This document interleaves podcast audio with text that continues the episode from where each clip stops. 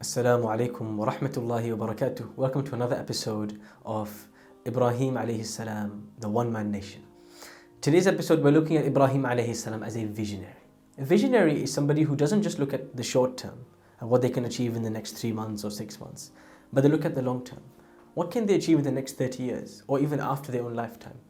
It may not be something that they're working on on their own, it may be a group effort, but they set in stone a plan, a goal, a target that requires concerted group effort to eventually reach that goal. When Allah subhanahu wa ta'ala tests Ibrahim salam with one of the most difficult tests, He tells him to take his wife Hajar and his son Ismail and to go from the Levant, from Asham where he was, all the way to Mecca. To go to this empty, deserted land and to build the Kaaba over there. To leave them there because one day he's going to build the house of Allah over there. Ibrahim salam complies trusting Allah subhanahu wa ta'ala's plan. He goes and leaves his wife and his son over there. As he turns around to walk away, Hajar asks him, Where are you going? Allahu amaraka bihada? Did Allah tell you to do this? And he says, Naam, yes. She replies, إِذَنْ لَا يُضَيِّعُنَا Allah will never waste us. Allah will never neglect us. If He commanded something, there's got to be a reason, a wisdom behind it. When Ibrahim alayhi salam drops off his wife and his son, Ibrahim alayhi salam begins to make a dua. He says, ربنا إني أسكنت من ذريتي بواد غير ذي زرع عند بيتك المحرم O Allah, O my Master, O my Lord, I've left I have settled some of my progeny, some of my future generation, in a barren, deserted land with no vegetation, but it is next to your sacred house. At this point in time, Ibrahim alayhi salam has not built the Kaaba. There's a plan to build the Kaaba. At this point in time, he's just leaving his wife and his son in an empty land. But when he makes dua to Allah, he says, I've left them in an empty land, but it's next to your sacred house, even though there's no house at that time, there's no Kaaba but he can see it developing. In his dua, Ibrahim asks Allah, رَبِّ جَعَلْ هَذَا بَلَدًا آمِنًا Oh Allah, make this a safe civilization, a safe populated zone. When Ibrahim salam makes dua to Allah at this point in time, straight after making the statement, he asks Allah for three things. First, he says, رَبَّنَا لِيُقِيمُوا الصَّلَاةِ Oh Allah, make my children, make my progenies establish salah. Let them be consistent, steadfast with it. Let them focus on it.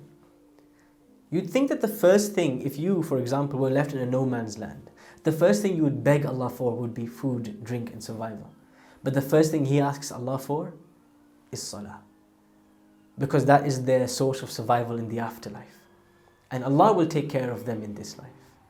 He says, رَبَّنَا لِيُقِيمُوا الصَّلَاةَ فَاجْعَلْ أَفْئِدَةً مِّنَ النَّاسِ تَهْوِي إِلَيْهِمْ The second thing he asks Allah for is, oh Allah, make people inclined, feel a sense of closeness to them.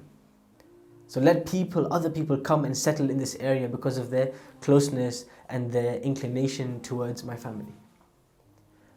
Then he, the third thing he asks for وارزقهم من الثمرات لعلهم يشكرون Finally, he asks Allah for food, for sustenance, for rizq, for his family so that they are grateful.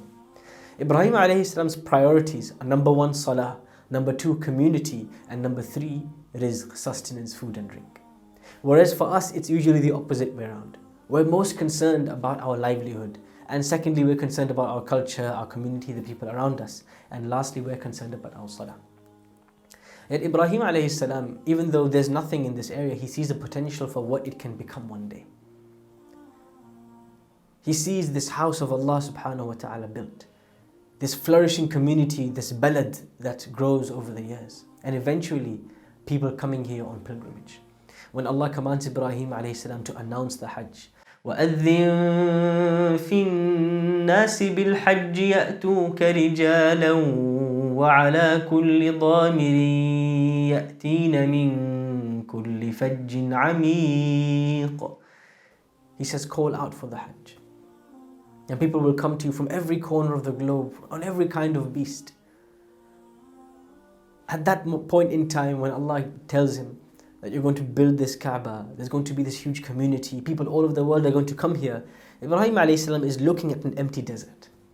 But a visionary is somebody who can see an empty desert, but plan to put the seeds in so that 50 years down the line, there's a forest of trees producing fruit.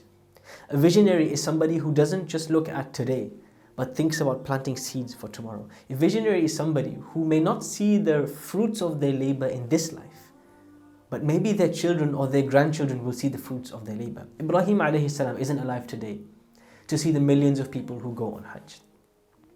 He isn't alive today to see the fruits of his labor as it's carried out across the world. But he had a vision. He planted the seed. Until today, when we go on Hajj, we all say, Labbaik Allahumma labbaik. Oh Allah, we are responding your call, we are here. We are responding to the call of Ibrahim when he called out, when Allah told him, call out, Adhin fin nas, announce the Hajj, announce the pilgrimage, and let people come and visit Allah's house.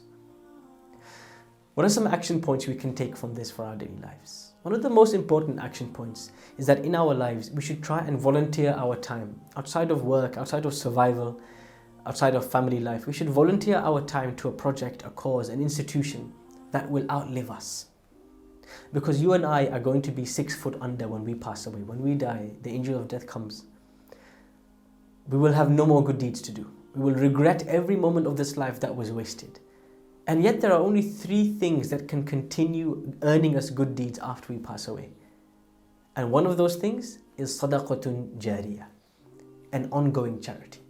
So make sure that while you are here in this life, be a visionary, think long term. What seed can you plant? What project can you contribute your time, your efforts, your talents, your energy to that will outlive you? A hospital, a school, a masjid, a center of Islamic learning, a waqf, an endowment, um, an, an orphanage. What are you going to establish on this earth? What are you going to contribute to this ummah? Because this ummah is waiting for visionaries like you. Barakallahu feekum, and I'll see you tomorrow. Alaikum.